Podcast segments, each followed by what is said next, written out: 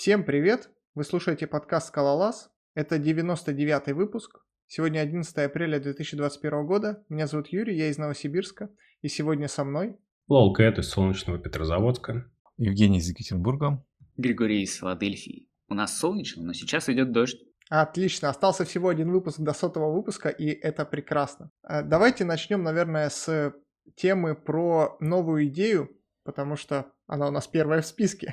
Я э, немножечко хотел бы тут рассказать, потому что несколько, не знаю, пару выпусков назад мы говорили с, э, по-моему, Соли, обсуждали про такую фичу в идее, как код Визми, и в новой версии идеи там вроде как вышло улучшение, и оно правда вышло. Теперь в код Визми можно звонить. То есть реально можно позвонить э, коллеге в идею. Э, и, и я попробовал это. Эта штука правда работает. Кто-нибудь еще пробовал, кроме меня, код Визми? Что это такое? Подожди, да, ты расскажи для тех, кто в танке, что это за Вот такое. Я, например, в танке, да. Я там виз кодец и как Женя пишу в Emacs. Что мне делать? Я пробовал старую версию до обновления. Ну, давайте я для начала сделаю некоторую вводную. То есть код Визми это относительно новая фича, которая только вот в последней версии 2021.1 стала встроенной, я так понимаю. Раньше она там как-то в бете была или что-то типа того.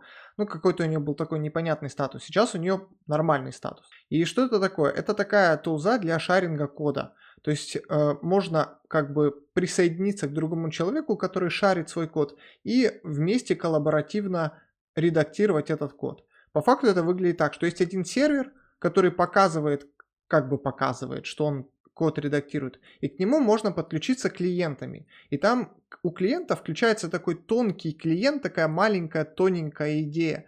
И там видно, что делает другой человек. Можно там последить, можно самому пописать код, э, хост может последить за тем, кто приконнектился и так далее. И вот в новой версии вышло дополнение к этой фиче, что теперь там есть еще и звонки. То есть вот в этот код Визми можно включить аудио и видео, и все. И кроме IDE больше ничего не надо. Ну, короче, это вот типа виз кодовского лайфшера, который мы уже года два. Да-да-да.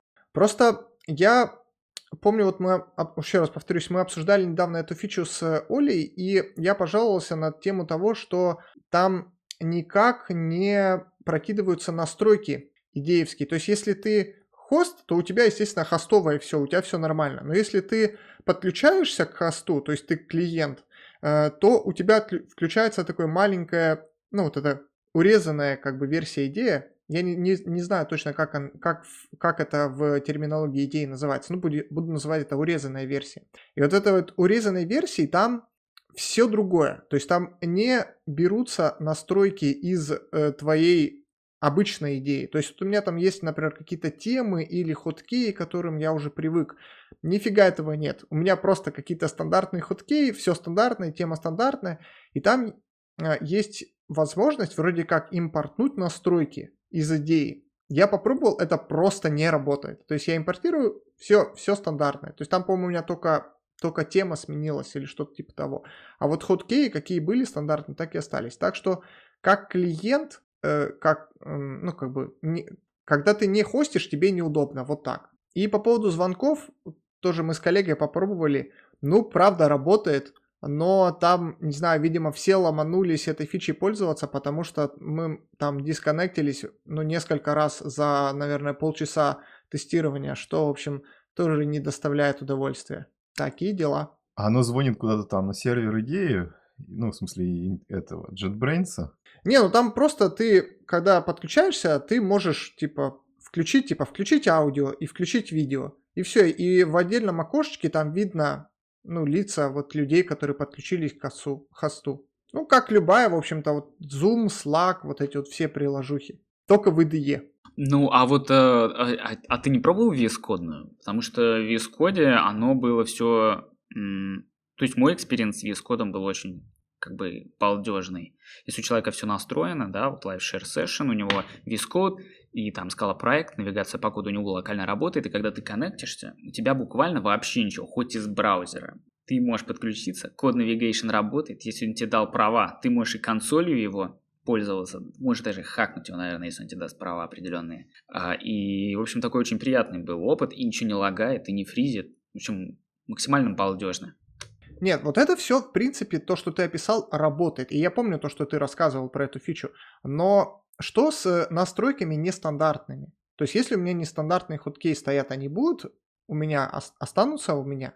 А они специфично локальный, локальным твоим настройкам. То есть, если у тебя локально, да, у тебя локально все работает. Если ты, опять же, запустился с машины, которая, ну, у тебя локаль, ну, с своего локального компа клиента, и в браузере я не проверял, не знаю, что будет. Наверное, э, наверное либо а, дефолтные какие-то хоткеи, либо хоткеи хоста. Но вот если вот эту фичу допилят с тем, чтобы автоматически подтягивались все настройки идеи Э, хостовые машины, не то что хостовые, а вот э, локальной идеи, то было бы прекрасно. Сейчас это, ну, прям ломает experience. То есть ты, типа, целый день пишешь там со определенными настройками, и тут хоп, у тебя включается какая-то недоидея, где все как-то по-другому и все ломается. А еще вот у меня коллега использовал этот Vim плагин для идеи, и, естественно, он не работает, и типа, ну все, как вообще навигироваться вот в этом? То есть все, ну понятно, да, ужасно. Ну, в Вискоде, да, у меня такого не было, у меня все мои локальные ходки работают. Тут еще, конечно, много всяких прикольных фич вышло, и в том числе для скала плагина кое-какие вещи вышли.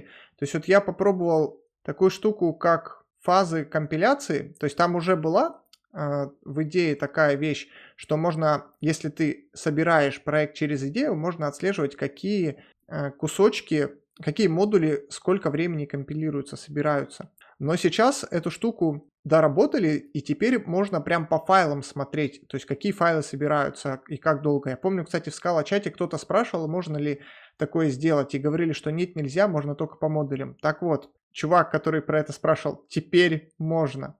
Это реально работает, и ну, я посмотрел на своем проекте, оно показывает как будто бы правду, то есть там какие-то файлы, где куча макросов или какие-то, ну, вот всякие, куча деривейшена обычно да, они долго собираются. Слушай, а вот что насчет э, другой фичи? Это код completion, который на email основан. Это вообще как работает? Что-нибудь ты почувствовал прелести машины обучаемого э, код completion? Ну, под, подождите секунду. Я вот пробовал такую штуку, но не в идее, а в отдельных текстовых редакторах. Там было где-то, ну, по-моему, два разных плагина таких э, популярных относительно. Вот, и у них у всех как бы э, все это работало на основе того, что они просто как бы сорцы э, твои сканируют, и тебе э, пытаются как бы из них а, аналогичные какие-то кусочки предложить. Вот, и оно как бы иногда работало, иногда нет. И, ну, ты не мог на это рассчитывать как-то, но это было, типа, лучше, чем когда тебе просто ну, подставляется по совпадению слов что-то. Вот, не знаю, как тут. Мне вот интересно, оно kinda тоже там подставляет типы, дырки там? Ну, эм... не, оно так, э, вот непонятно. Вот в идее может быть. Надо, надо чтобы кто-то попробовал. Она вроде как эта штука включена по умолчанию, по крайней мере, я хотел, когда ее включить, когда новая идея установилась, я залез, а она была включена. То есть, походу, она сразу в новой версии скала плагина включается по умолчанию. Я, честно говоря, затрудняюсь ответить, была ли какая-то у меня практическая вот штука, которую я вот увидел и почувствовал разницу. Ну, посмотрим. Мне, честно говоря, вообще этой фичи не хватало. То есть, если, э, если я себе правильно представляю, как это должно работать. То есть, вот меня иногда бесило, что вот я когда делаю какие-то импорты в проекте, и у меня, например, несколько вещей подходят под это название, и он у меня, ну, не знаю, то ли в алфавитном, то ли от бог знает каким э, порядком предлагал эти вот импорты. Э, я бы хотел, чтобы мне подставлялось сверху те, которые я чаще всего использую. И я так понимаю, что вот эта фича с Machine Learning Completion, она должна примерно так работать. Ну, не знаю, посмотрим. Те, которые ты чаще используешь. Блин, а не может это проблемой стать. Это знаешь, как вот эти свайп клавиатуры на андроиде были, когда ты там ну, привык что-то писать, а потом вдруг хочешь какое-то совершенно другое слово, и ты его просто не можешь написать, потому что оно всегда исправляется. Я пользуюсь такой. Да, и что ты делаешь в этой ситуации? Но, скорее всего, они стали гораздо лучше. Это я пользовался очень давно, там, сколько лет назад. И мне пришлось ее удалить, потому что ну, стало сложно набирать слова, которые я обычно не использую. Обычно это значит, там, последние там месяца два не использовал. И мне приходилось вайпать базу, и чтобы заново набирать, а он опять тупой, и, ну, понимаешь. Не, ну, на самом деле там просто backspace нажимаешь, и он тебе все нормально исправляет. Э, но касательно идейки, но вот мне бы хотелось, чтобы в некоторых местах он был чуть-чуть умнее и не просто там в алфавитном порядке мне предлагал, что импортировать, а в каком-то более умном. А вот есть вообще э, варианты, когда он вообще ничего не предлагает, хотя должен. Ну, их, кстати, становится все меньше. Он теперь даже имплисты предлагает тебе. Ладно, там еще пару фич, которых хочется буквально так упомянуть, что теперь в новом Scala плагине есть саппорт для Scala 3.0.0 RC2 версии. Теперь можно в идейке писать на Scala 3. И она даже, наверное, будет не сильно краснить. Я, честно говоря, не знаю, насколько там этот, эта поддержка полноценна. Ну да ладно. А слушайте, да, потому что мне кажется, я зимой или вот ближе к зиме, осенью, да, прошлого года, а, пытался пользоваться, пытался загрузить идею, ну, скалу через идею, и ничего не получилось. То есть, либо это было... Я где-то прочитал, что идея все-таки поддерживает скалу 3, и, и нифига, я такой импортирую, ничего нету. То ли это было Nightly, то ли это было не Nightly. Ну а один фиг я не смог а, стандартной своей идеи, которая была установлена не Nightly, заимпортировать Scala 3 проект. Я об этом писал в нашем Scala чате и вроде как не получил никакого фидбэка. Но я хочу заметить, что именно из-за того, что Scala 3 не поддерживалась идеей, я свалил на Code. Все не зря, Гриша, все не зря.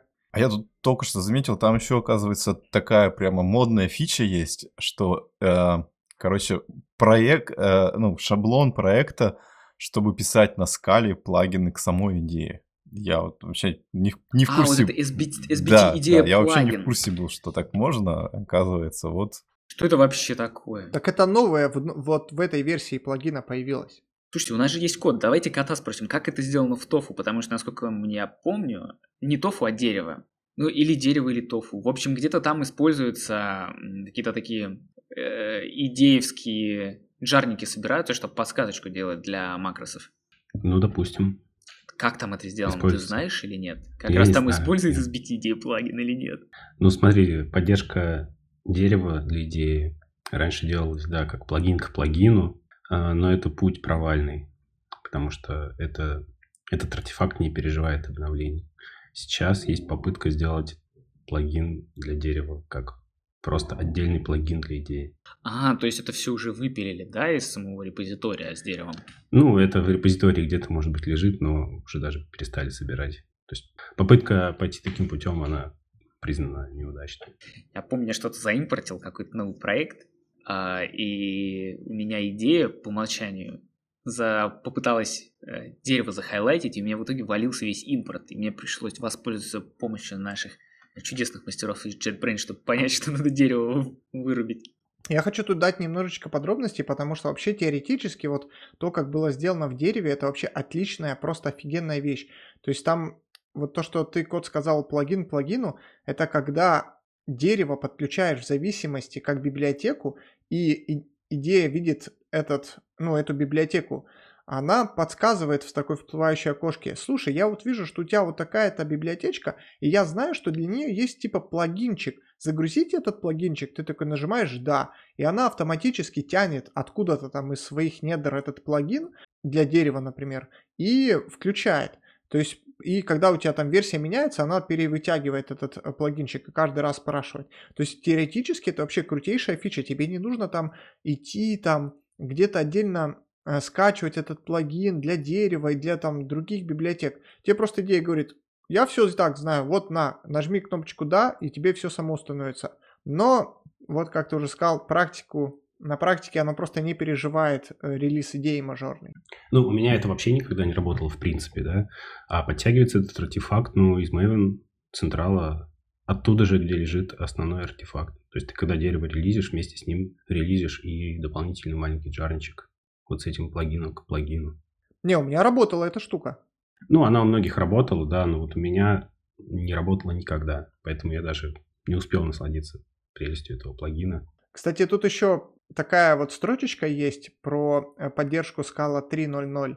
То, что в IntelliJ Scala проекте уже используется Scala 3 где-то. То есть ребята уже Bleeding Edge используют. Ну и, и идея, мы так сразу, короче, сейчас тут у нас была маленькая пауза, которая вырежется, но мы все разом нажали Shift, чтобы говорить, и я успел первый. И хотел отшутиться, что типа абсолютно бесполезно, что у идеи там все Bleeding Cage. А? Ну, идея, в принципе, блидинг постоянно. Да! Кровью, красным цветом. Ты всем, чем, чем только можно. Открыл три проекта, уже там все заблидено. Что, поехали дальше, Тем не да? менее, я ее люблю и пользуюсь ею. Да, к сожалению, бывают определенные виды проектов, где без идеи тяжелее. Или когда тебе нужно быстро погрузиться в какой-то проект. Да, тут идеи нету альтернатив. Ладно, ребятки, давайте дальше. Тут у нас следующая тема – это релиз ката-эффектов третьих. Мы, на... мы, кстати, в прошлом выпуске обсуждали, но тогда еще не было самого релиза. И тут вот буквально на следующий день после предыдущего нашего выпуска вышла версия 3.0.0. Я думаю, тут код ты лучше расскажешь про этот релиз. А, да, именно так. В прошлый раз мы это обсуждали, и я, конечно, не такой оптимист, как авторы Cats Effect 3, поэтому я думал, что все-таки они не осмелятся его зарелизить.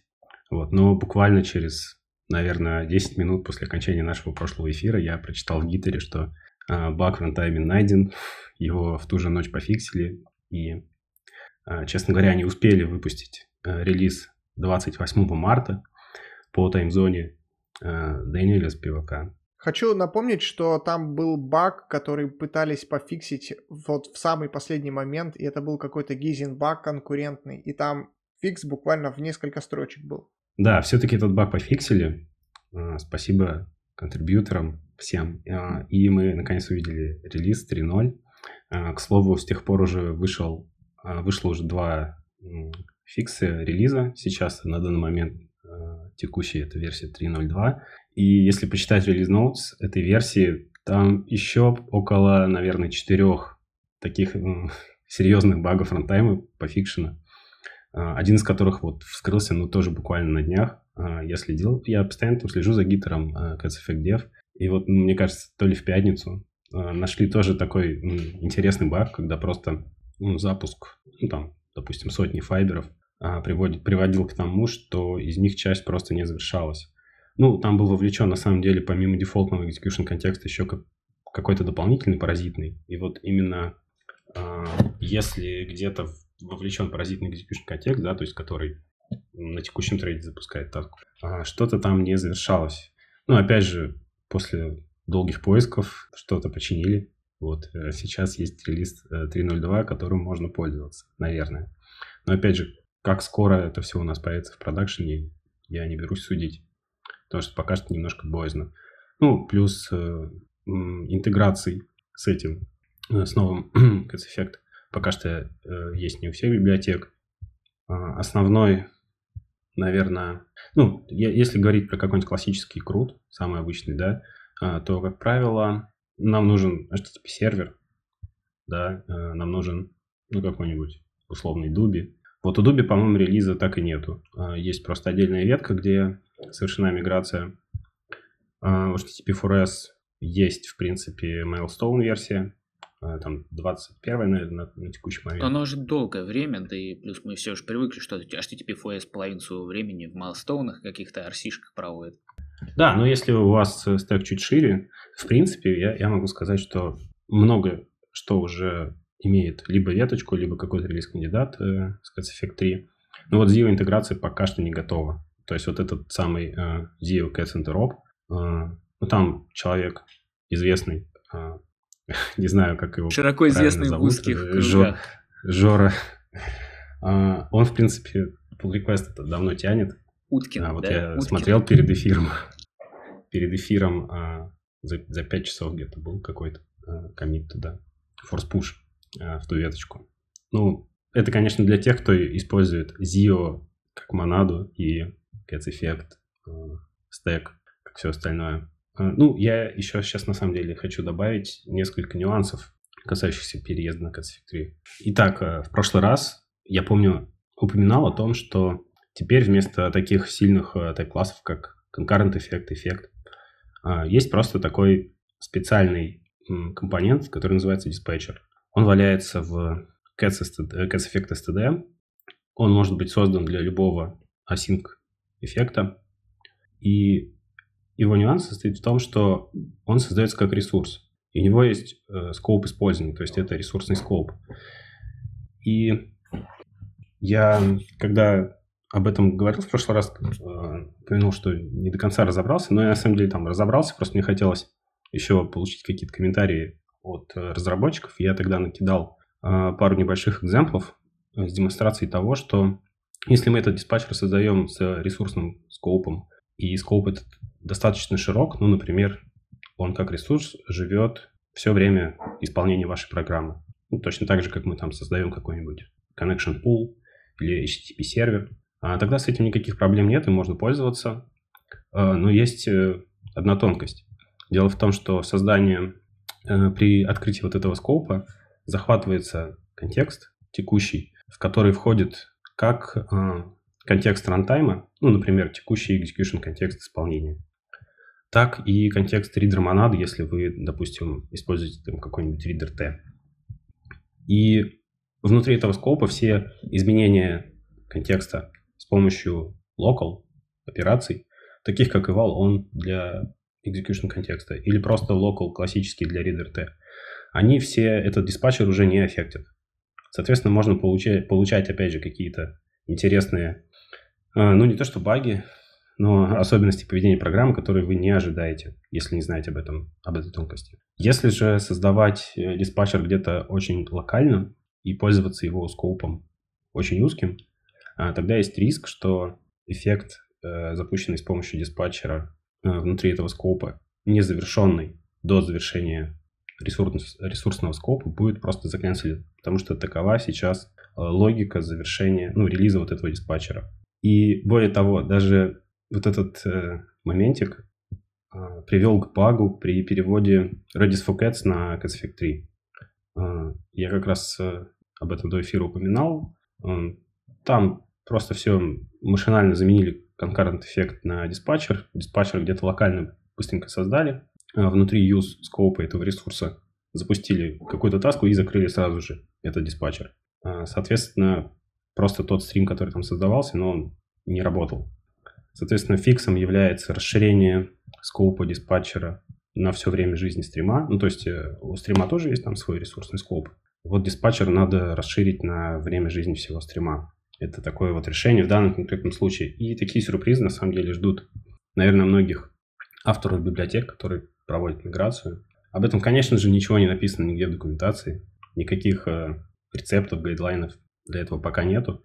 Но я надеюсь, что скоро появится что-нибудь. Вот, наверное, все, что я хотел добавить по релизу Cats Effect 3. Не, ну слушай, ну это, наверное, звучит-то логично, потому что диспатчер, получается, подвержен тем же правилам, что и все остальное в КТ-эффектах, нет? Сам диспатчер как ресурс, это, конечно, логично, да. Но дело в том, что ранее вот этот concurrent эффект type класс, да, его инстанс был имплиситным и, можно сказать, глобальным. И об этом никто не задумывался. Ты мог в любом месте программы, если у тебя есть concurrent эффект, просто запустить там to.io, unsafe run async или sync, что угодно. И ты не думал о том, где это будет и как запущено. У тебя ничего не утекало никуда. Ну, ты, ты просто об этом не думал, да? Сейчас все, у тебя есть э, какой-то скоп, только внутри которого ты можешь что-то запустить. Причем этот скоп еще в любом случае ограничен F. То есть весь твой грязный эффект будет все равно в, внутри f какого-то находиться. То есть разница тут есть и семантическая, так скажем, и с точки, э, да, с точки зрения, кстати, утечки файберов, вот этот как раз скоп диспатчера, он предотвращает все любые утечки. Сейчас, между прочим, вот после того, как э, я вопросики вот эти позадавал в Гитере, а, там завели задачку, ну, ишу какую-то на то, чтобы сделать диспатчер конфигурируемым. А, то есть э, текущая его логика релиза такова, что он просто все запущенные файберы канцелит. По-моему, хотят добавить, а, я не знаю, параметр какой-то или другой конструктор, который будет создавать диспатчер, который при релизе, при релизе просто дождется все свои файберы. А как они будут закрываться, эти файберы? Нет, ну, э, диспатчер внутри своего скопа запускает какие-то файберы, да, они просто не канцелятся, а джойнятся при релизе. Ну, я думаю, будет сделано как-то так. Ну, вроде логично звучит. Да, но сейчас у тебя такой возможности нету. Дождаться их э, джойна. Ты их, ты их просто канцелишь и все. Ну, даже не ты, а диспатчер сам это делает, ты можешь об этом не знать. Собственно, из-за этого пока что проблемы и возникают при миграции. Интересно, а в чем, в чем причина изменения такого поведения? А в смысле, что они преследовали? Я просто ишню не читал, так каким, что... Каким изменением? А да, вот почему вот эта вот миграция, да, с одного кат-эффекта на другие, вот она вот такие проблемы сняла. Почему они решили поменять API? Ну, потому что нету теперь concurrent эффекта. М, Всё, его нету, всё, я есть понял, async. короче, да, я все понял. Идем дальше? Да, давайте дальше. У нас тут есть связанная темка. Не знаю, честно говоря, почему связанная. Про Zio HTTP. Кто может что-нибудь про это рассказать? Давайте я попробую.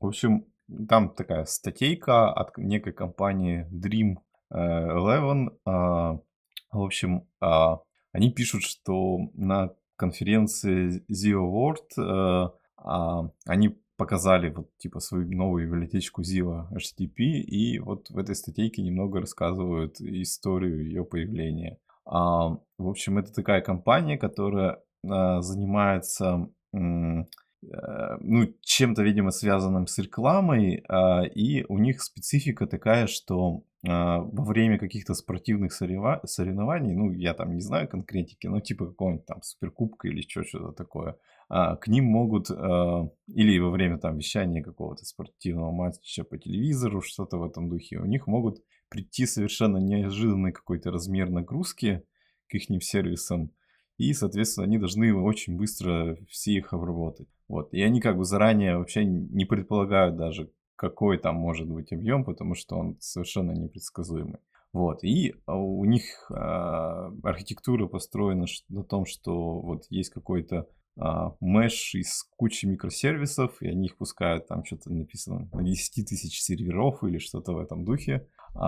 И, соответственно, они, когда в какой-то момент им надо было смотреть, на чем делать, типа, API, API, и они начали изучать, э, какие доступны а, библиотеки под скалу и сравнивать их по разным критериям. А, И, в общем, а, сравнивали в, в первую очередь по таким критериям, что библиотека типа протестирована где-то там в продакшене, а по производительности, насколько она там поддерживает э, функциональное программирование, насколько она поддерживает ZIO, почему-то еще сравнивают. Вот. И в выбор у них попали HTTP-FS, Finagle, Akka и Play. Почему-то они одновременно идут, хотя как бы э, немножко, может быть, надо было Akka и HTTP отдельно смотреть. Вот. И типа вот эта библиотека Vertex X, которая джавовая. А, и, ну, короче, в их табличке получилось, что а, по перформансу самый лучший Vertex X, потом а, потом Finagle, потом HTTP-FS. А по поддержке функционального программирования, в, ну, по сути, в обратном порядке, ну, и только, типа, Vertex и Play, они, типа, плохо поддерживают. А Zio, конечно, только HTTP-FS поддерживает. Вот. э, И, в общем, они решили а, экспериментировать и, ам, и решили попробовать а, сделать прототипчик, поскольку им надо было, типа, э, WebSocket клиент делать, что ли, или что-то такое. Они написали на Zio какой-то а, клиентик в 20 строк. А, и а, получилось, а, что, ну, типа, написали 20 строк, оно как-то работает, начали тестировать, а, оптимизировать и, короче говоря, развили это решение до того, что оно стало у них а, быстрее всех библиотек и потихоньку начали э, к веб-сокетам добавлять просто HTTP. А, И сейчас они как бы вот заявляют, что типа уже библиотека а, у них работает в продакшн, и, они типа молодцы, и у них все хорошо, типа давайте используйте эту библиотеку. Мне очень, мне очень нравится, что у них тут в последней табличке вот этот Zio HTTP, там battle tested, прям три вот звездочки. А, вот именно про это прям Юра снял с языка. Три звездочки батл тестед. В каких батлах тестят Zio HTTP? Пожалуйста, расскажите мне. Целый, целый один use case на продакшене, вау. Да, примечательно, что это уже который второй раз HTTP-FS а, очень сильно булит по поводу перформанса. Так ли все плохо, интересно, кстати. Не, ну если там гонять flatMap ы, то, наверное, да, будет не очень. Но вообще бенчмарки от SEO-сообщества — это отдельный вид искусства и bullshit а. Я думаю, это даже не стоит обсуждать всерьез. Что я А, хочу можно вс- обсудить еще? А, продолжай. Можно э, вспомнить извини. бенчмарки blocking, а, blocking а от Zio. Там вообще просто гениальный маркетинг и пиар. Кот, ну ты, ты давай грязных подробностей рассказывай, не все же Ну бросай теме. нам, пожалуйста, давай мы добавим. Давай, это вот как раз была подводочка. Давай. А, ну да, вообще бенч- бенчмарки от э, The Verge, они просто уже стали источником многочисленных мемов. Последнее из того, что я видел, это рассказ, э, кого там, забыл, как зовут второго контрибьютора Зива после Дегуза. А, Адам Варски. А, нет, нет, Адам Адам, Барский, Фрейзер. это- Адам Адам Фрейзер. Фр- Адам- да, да, да. Ну, суть в том, что, как вы помните, в Zio, ну, наверное, с самого начала э, был такой, как это называется у них, capability или что, в общем, blocking, э, который предоставлял э, некий оператор, позволяющий любое вычисление Zio запустить на blocking пуле. Причем это именно враппер вокруг э, как это сказать, FATA, ну или ZIO, там какое-то REA. Значит, э, они сейчас работают в закрытом режиме над ZIO 2.0, да, как известно, и провели какой-то масштабный рефакторинг всего рантайма, и вот сейчас пока, показывают бенчмарки различные. Вот они в этих, в этих бенчмарках показали сравнение э, нового блокинга ZIO э, с тем блокингом, который появился в Cats Effect 3. Да, это, кстати, вообще отдельный э, вопрос. Мы, наверное, это не проговаривали, но вот э, как раз за пару недель до релиза Cats Effect 3 э, про blocking, про реализацию blocking а в Cats Effect 3 я тоже задавал много вопросов. Э, Там это реализовано следующим образом. Существует в рантайме Cats Effect 3 существует отдельный специальный blocking пул, на котором можно запустить, за delay ить какой-то грязный эффект. Да, то есть его сигнатура такая блокинг принимает стрелка А. И я задавал много вопросов, почему же они не экспозят это как, например, execution контекст отдельный, полноценный, чтобы можно было запускать eval on. Ну или в виде какого-то другого оператора, который позволя- э, позволил бы врапить сразу какое-то большое вычисление скомпозированное в виде FATA, э, врафить в блокинг, чтобы все оно как бы типа через Avalon отработало где-то на отдельной пуле. Ну, тогда сказали, что это то ли сложно для пользователей, то ли еще к чему-то приводит неприятному. Я так и не понял, на самом деле, те аргументы, которые приводились, меня до конца не убедили.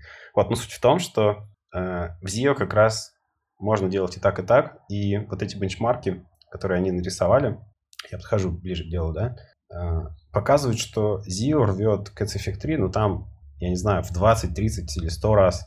Э, Чисел там абсолютных, по-моему, нету, но шкала такая, что полосочку с Cats Effect 3 даже не видно просто. Э, Да, я вот сейчас вот смотрю, там по количеству операций в секунду на какие-то бенчмарки, Regional Blocking Benchmarks, ну вот на блокированном тредпуле, и да, тут у э, ZIO там дает какие-то невероятные 6000 операций в секунду и э, 0 операций в секунду у Cats. Да, это смешно. Ну, дело в том, что у Cats просто нет original а, блокинга, как я сказал. То есть э, Cats Effect 3 позволяет блокировать только э, максимально гранулированную операцию. То есть какое-то грязное вычисление, взаимодействие с каким-то грязным, там, я не знаю, джавовым API можно завернуть в blocking, получить после этого F от A, дальше их уже там как угодно композировать, а, но нету такой опции, как сначала много-много разных действий завернуть в F, а потом уже их объединенные, ну, например, я не знаю, какой-то sequence там по тысячно-элементному листу, вот это все как единое целое на blocking запустить. Да, такого в CSFT просто нету. А, В Zio так, такой есть, они это сравнивают, они видят, да, там свои тысячи операций в секунду сравнивают с нуль- э, нулем операций в секунду в Effect 3, строят красивые графики. Вот, но что самое смешное, все это они тестируют на какой операции? На обычном просто Unity. И тут возникает вопрос. Ребята, что вы тестируете? То есть, опять же, это они тестируют скорость флотмапов. Э, Я не знаю такого кейса. Ну вот, может быть, вы сейчас мне расскажете. Зачем нужно, например, тысячу э, каких-то блокирующих операций запуска- запускать друг за другом? Причем они сами по себе настолько коротки, э, что шифтинг здесь играет какую-то роль. Скорость вот этого шифтинга. Погоди, погоди, они бенчмаркают просто на, грубо говоря, выделении кусочка памяти? Ну, там, э, он даже, наверное, не выделяется. Там какой-нибудь э, юнит зиошный, это просто какая-то уже константа аллоцированная, которую не надо выделять. Ну да, они, может быть, еще какой-нибудь умный trampoline умеют делать из-за unit а. То есть вместо, вместо какой-то операции, блок, действительно блокирующей, да, они просто берут обычный unit и начинают его на вот этот blocking пул э, засылать. И показывают бенчмарк, насколько быстро их рантайм э, вот это переключение с blocking пула на обычный делает. Ну а так как у них есть еще вот этот range blocking, или как он там называется, да, они просто показывают, что они лишних э, shift ов не делают просто-напросто. Они продолжают вычисление на blocking пуле, если они понимают, что следующая операция тоже блокирующая. Вот, ну, все вот эти прекрасные бенчмарки, да, они на самом деле построены на предположении, что unit — это достаточно, просто обычный unit, это достаточно типичная блокирующая операция, что совершенно, конечно же, не так.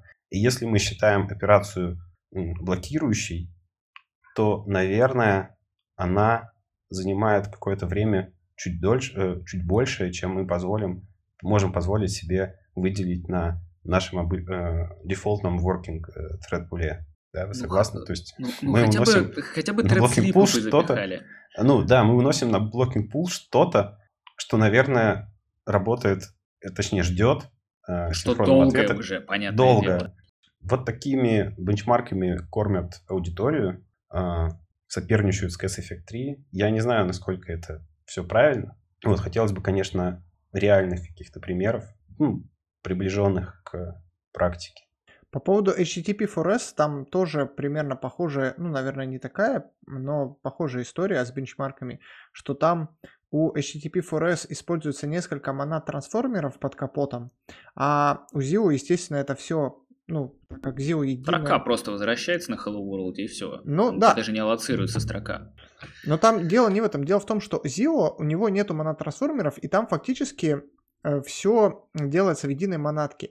И получается, что просто аллокации меньше. И, естественно, если вот э, делать там, не знаю, миллион флетмапов на ZIO и миллион flatMap ов на http4s, э, вот это monad transformer стеки, то, естественно, ну, на, когда у тебя есть monad transformer стек, у тебя там э, выделится там побольше памяти, это будет дольше занимать времени.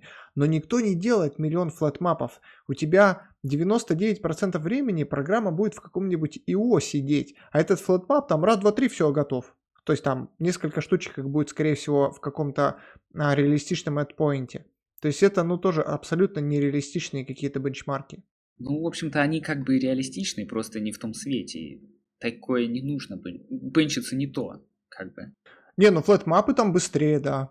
Ну, вопрос в том, что вы хотите продать потенциальному покупателю. Скорость flatMap ов или что-то другое? Красивые графики. Что любят покупатели? Красивые графики, большие цифры. Ребят, ну и что?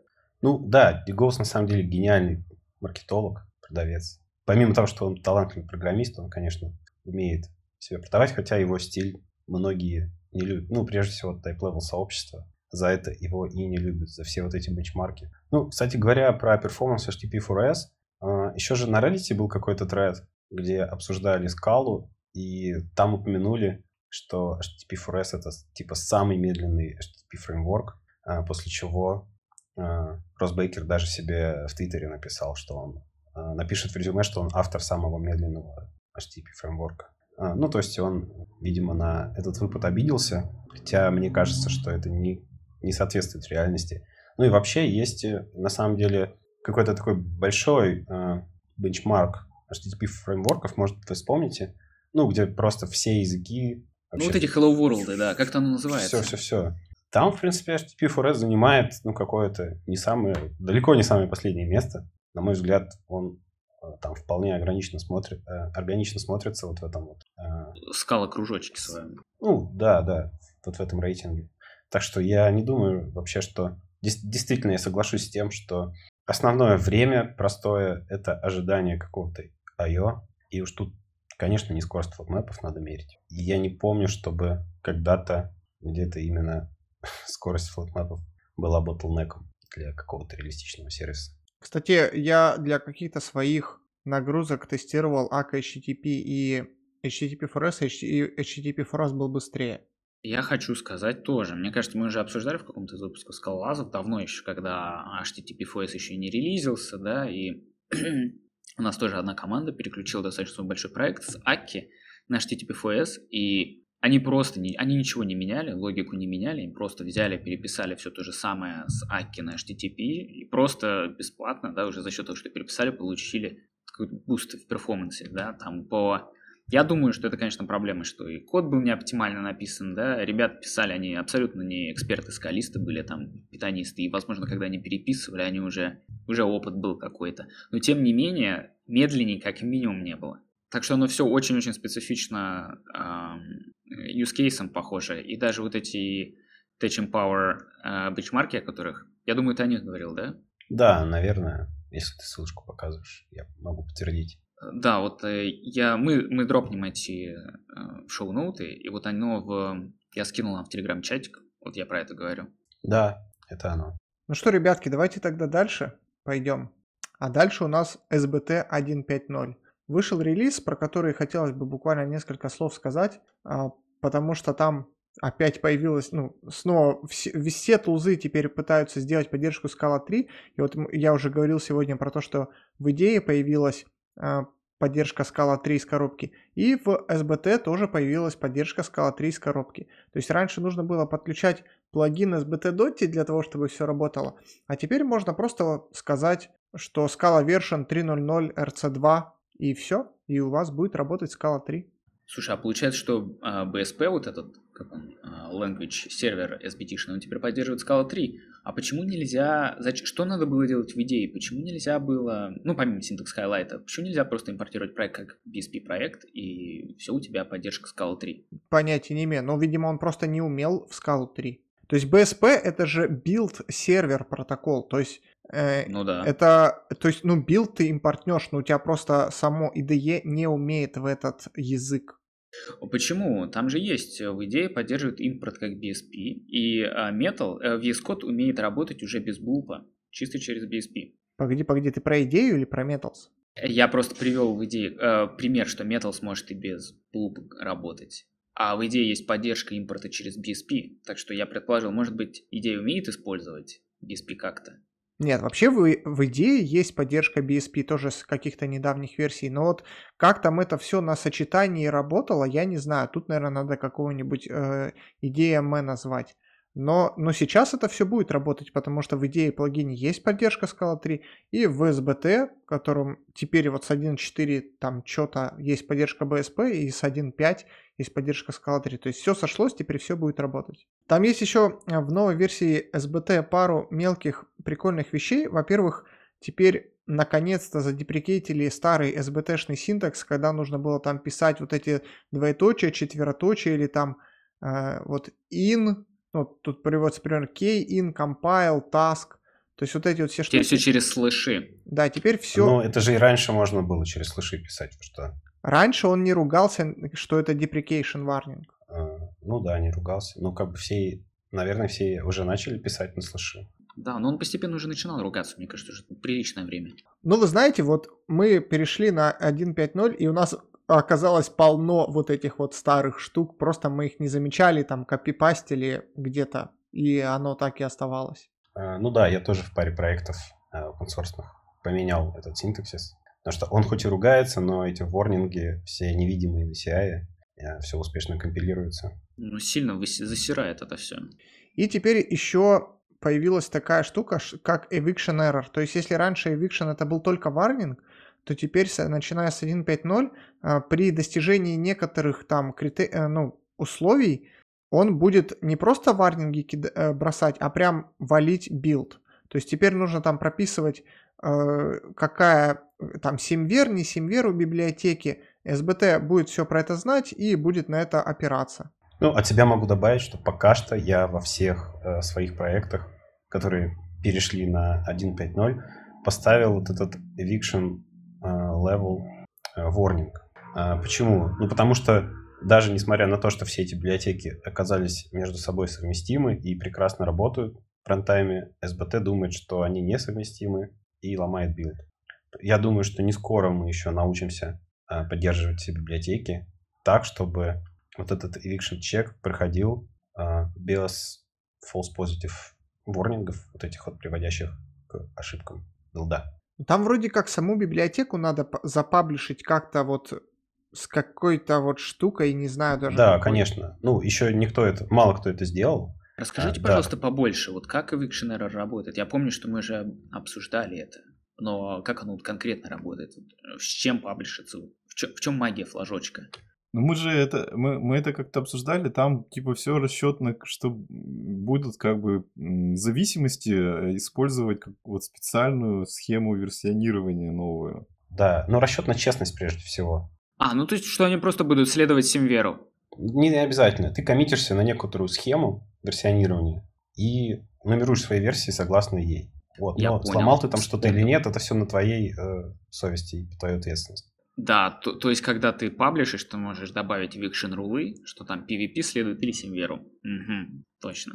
А, да, и еще, кстати, про SBT и поддержку Scala 3 я хотел бы добавить, что сейчас стало проще инклюдить библиотеки, а, которые под Scala 3 не собраны, не существуют, да, в каком-то compatibility режиме. Вот раньше нужно было... Ну, дело в том, что раньше та- заинклюдить так библиотеку можно было только в самом билде.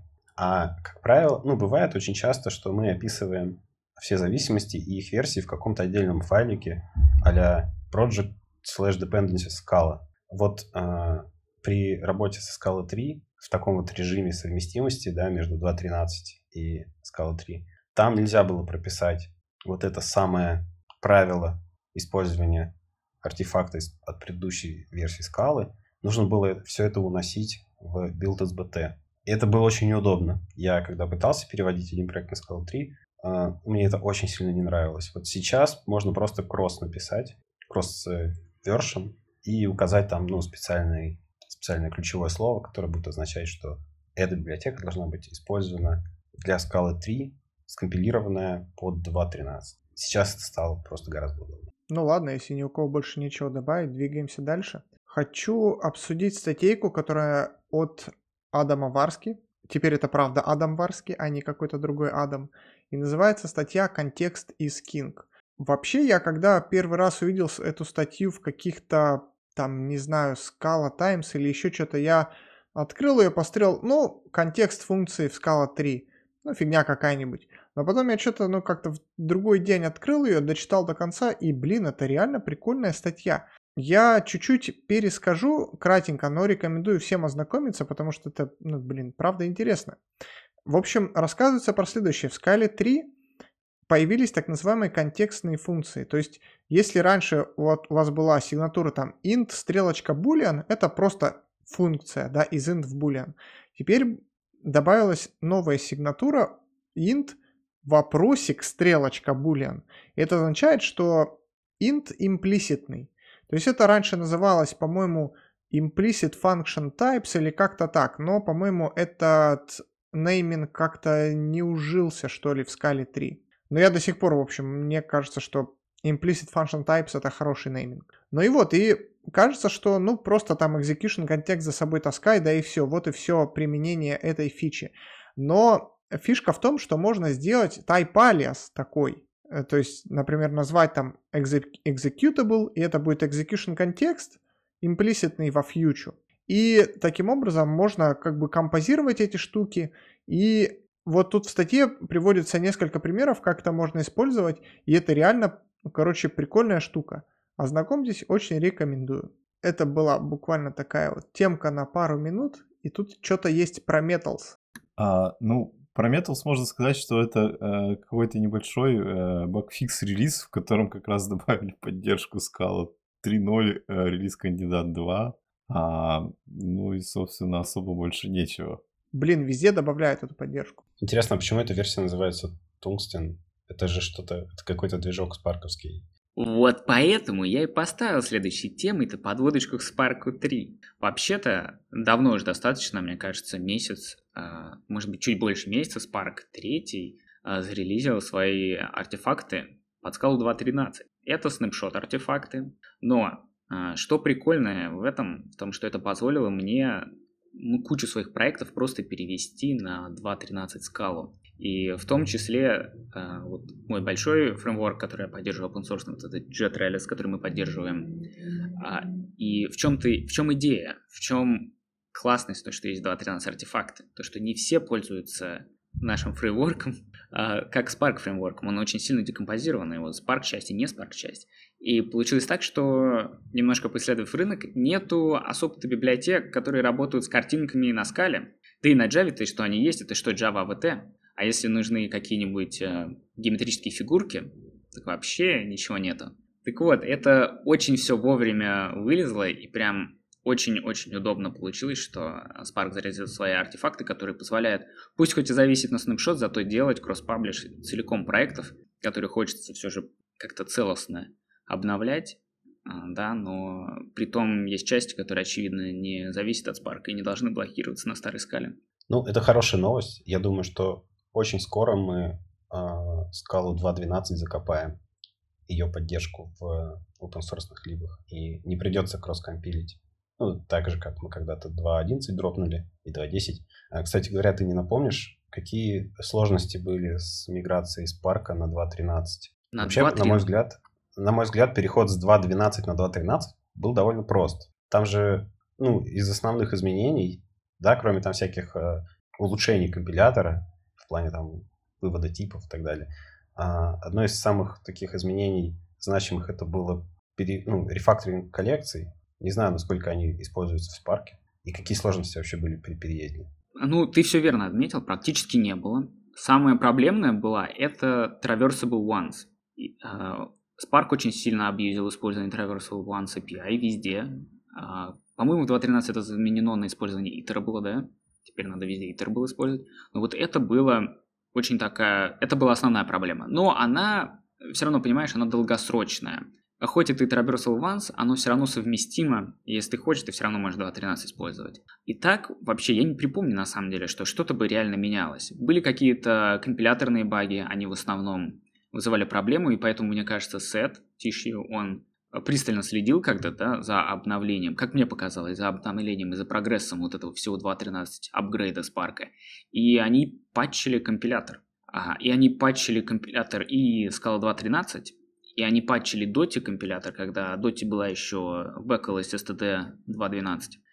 Так что я думаю, они достаточно агрессивно настроены, и как только подвернется возможность, они будут дропать 2.12, чтобы э, не оставаться позади поезда, позади паровоза.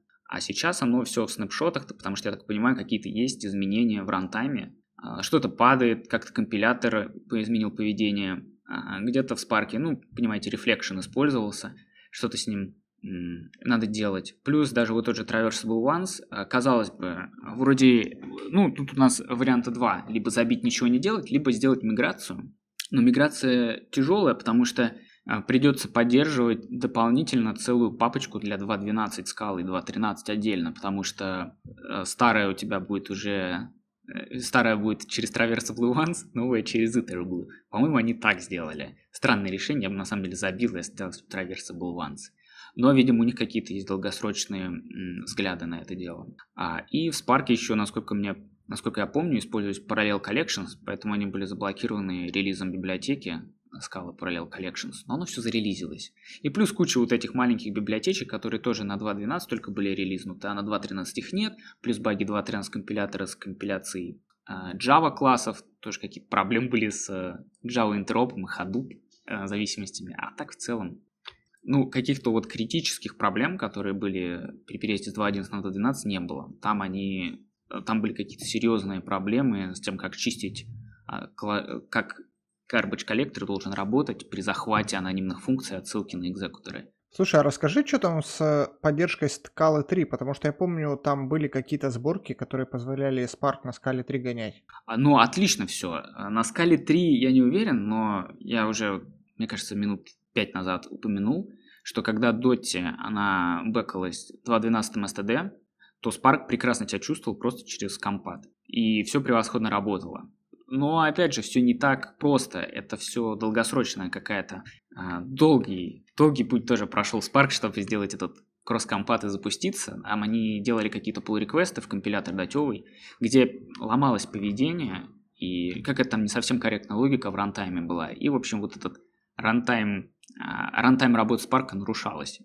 Но лечилось все патчем компилятора. Я надеюсь, что а, просто команда Spark более близко будет сотрудничать с командой скала компилятора, чтобы патчить это все бэкпортить. Но учитывая, что они в доте принимали быстрые бэкпорты и сет, теперь мониторят в Твиттере эту ситуацию, наверное, они пытаются форсить Spark вперед. Я напомню всем, что Scala 2.13 уже два года. Именно вот, так. Э, столько, именно столько занимает миграция Spark. Это, конечно, печально, что все так долго происходит. Звучит просто вообще, даже не знаю, как это сказать. А, кстати, код там упомянул, что надо дропать, типа, поддержку там какой-то скалы в кросс-компиляции. 2.12. Да, и мне тут вспомнилась как раз на повор... тема на поворчать. Короче говоря, а, у нас вот вообще вот этот паттерн кросс-компиляции, он рас... рассчитан ну, на такое использование, что ты пишешь типа на самом последней версии там скалы свою библиотеку, например, и паблишишь ее под а, отсталые версии библиотек. Но если у тебя обратный случай, когда ты пишешь свою библиотеку на какой-нибудь древней скале, а, и, а, ну, как бы ее, например, много людей используют, а, и ты хочешь, как бы, наоборот, ее под модерн а, версии скалы собрать, а чтобы кто-то мог уже начать использовать, типа, модерн версию скалы, но в таком случае получается, что вот, ну, за счет того, что как бы все рассчитано на другой user case, а, ты, получается, не можешь просто это так сделать, и тебе надо брать, типа, под legacy, legacy версию вот всех тузов для кросс-компиляции, собирать отдельно а, под несколько старых версий, потом отдельно брать а, друг, другие тулзы, чтобы собирать под модерн версии, и, короче, вообще какой-то страшный зоопарк делать просто для того, чтобы как бы собрать под все нужные версии скалы. Ну, вообще, как по мне, так это э, тревожный достаточно знак, то, что вот два года заняло Spark мигрировать с 2.12 на 2.13. Это не потому, что Spark такой там сложный и у него какой-то м, код специфичный был, а вообще они на самом деле достаточно давно, как бы, да, говоря уже о специфичности кода, попытались убрать всевозможные скалы reflection штуки, которые ломались переписать их там. Там даже где-то внутри, мы уже тоже обсуждали, используется Java компилятор, да, то есть что-то там, я напомню, что когда SQL запросы пишешь на датафреймах, у тебя план execution, он компилится, и это делает Java компилятор. У тебя, а в изначальных версиях Spark там один или до одного там скала макросы использовались.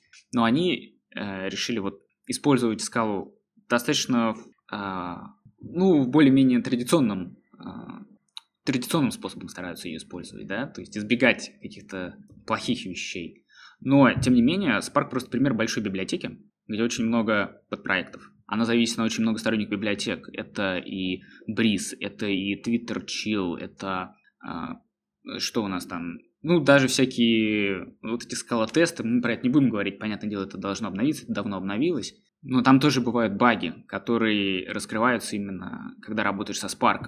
Даже сама SBT имеет баги именно, поэтому ничего удивительного, что Spark собирается в первую очередь на Maven е. А, это всем известная, а может быть не всем известная а, фишка SBT, что с каждым минорным, рели... с каждым минорным релизом меняется порядок загрузки classloader ов, порядка того, как у тебя загружаются классы, порядки инициализации classloader ов. Вообще сами classloader ы SBT каким-то магическим образом разнятся от версии к версии. А, ну да, это и там Scala, Scala Parallel Collections, есть Kafka зависимости, и Scala FMT тоже должен подстраиваться под Spark а, определенным образом, видимо, не знаю, либо они хотят какие-то определенные фичи и не могут это внедрить в код. И просто это в целом такой вот, я бы сказал, достаточно уникальный момент, когда можно увидеть очень активно разрабатывающуюся огромную библиотеку, а, просто в open source валяющуюся. Там сколько поднятых? 200 pull реквестов сейчас.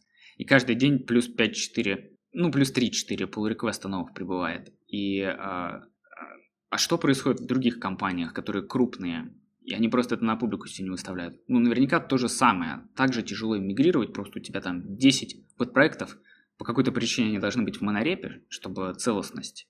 Да, они там, возможно, какие-то компоненты не сильно связаны, но слабо зависит, и хочется их, э, ну, поддерживать их как раз э, какую-то интероперабельность. И если ты их разносишь на разные у тебя репозитории, то это еще больше все усложняется. Вы представляете, это огромная монорепа, и монорепа, она, да, медленно обновляется, потому что тяжело все обновить сразу, но она еще зависит на кучу проектов, и вот половина вот этого времени апдейтов, да, первый год, наверное, все зависимости второстепенные, типа Бриза, обновлялись. Потому что Бриз, чтобы обновить, надо было обновить Spire. Spire, чтобы обновить, надо было душу дьяволу продать. Но есть и хорошие новости. Scala 3 нам обещает хорошую совместимость. Даже стандартный постфикс в артефакт теперь состоит из одного числа 3, а не 2.12, 2.13, 2.11 и так далее, как это было в скале 2. Я надеюсь, что после миграции на скалу 3 настанут хорошие времена, когда не надо будет думать о поддержке разных версий. Но, в принципе, в, сообществе, в open source сообществе же такая практика, что мы поддерживаем э, две последние стабильные версии, плюс э, вперед одну версию экспериментальную. Ну, типа там Доти, там какой-то версии это было. Сейчас это скала 3.0.0 RC2, условно. Вот э, я думаю, что как только скала 3 официально релизнится, а это произойдет вот буквально на днях, э, open source комьюнити начнет дропать 2.12. У меня есть такое чувство. Именно так, да. И я согласен абсолютно. И в целом это очень понятно. Поддерживать больше, чем две скалы версии, это уже проблематично. Там только представьте, у тебя интероп сайт 2.11, 2.12 и 2.13. Получается, надо какие-то специальные шим-библиотеки тащить внутрь, чтобы обеспечивать там ту же совместимость коллекций, какие-то устаревшие колы. Ну да, это, конечно, еще от сложности библиотеки зависит. То есть есть и какие-то либо, которые до сих пор под 2.10 э, релизятся. То есть вообще там 2.10, 2.11, 12, 13 и доти. Вот, но, по всей видимости, они не пользуются ничем сложным. Либо же там действительно просто очень много папочек в проекте под все версии скалы. А вот там в посте про SBT было, что а, ну, после 3.0 как бы ситуация это изменится, потому что а, минорные релизы скалы будут полностью совместимы с друг другом. И, соответственно, как бы вот этого всего гемора, что был там 11, 12, 13, уже не будет. Ну да, я думаю, это все благодаря тесте. Ну да, так, так и было написано. Прекрасные новости. И я думаю, честно говоря, нам уже пора завязывать. Мы будем про Android обсуждать? Нет, Давай, давай лучше про сайт. давайте закругляться. Про сайт. Давай сайт и закругляться. Да, ну давайте, буквально пару слов скажу. Э, На нашем сайтике, я думаю, к тому моменту, как вы будете слушать этот выпуск, уже точно все будет. Там некоторые обновления теперь, ну я не знаю, будет нормальная, наверное, пагинация. И, и можно будет тыкнуть в заголовок поста и провалиться в него, что нельзя было сделать и меня всегда бесило. В общем, будет чуть-чуть получше. Вот. И на этом, наверное, все. Давайте заканчивать. Что у нас сегодня? 99-й выпуск, еще раз повторяю. И меня зовут Юра, я из Новосибирска. Всем пока. Пока-пока. Всем пока, и у нас отвалился код. Подписывайтесь на нас, ставьте лойсы и донатьте. Мы зачитываем патронов. Мы же зачитываем патронов. Если мы забыли зачитать патронов, мы зачитаем патронов потом. Да, надо в следующий раз зачитать. Ладно, всем пока еще раз.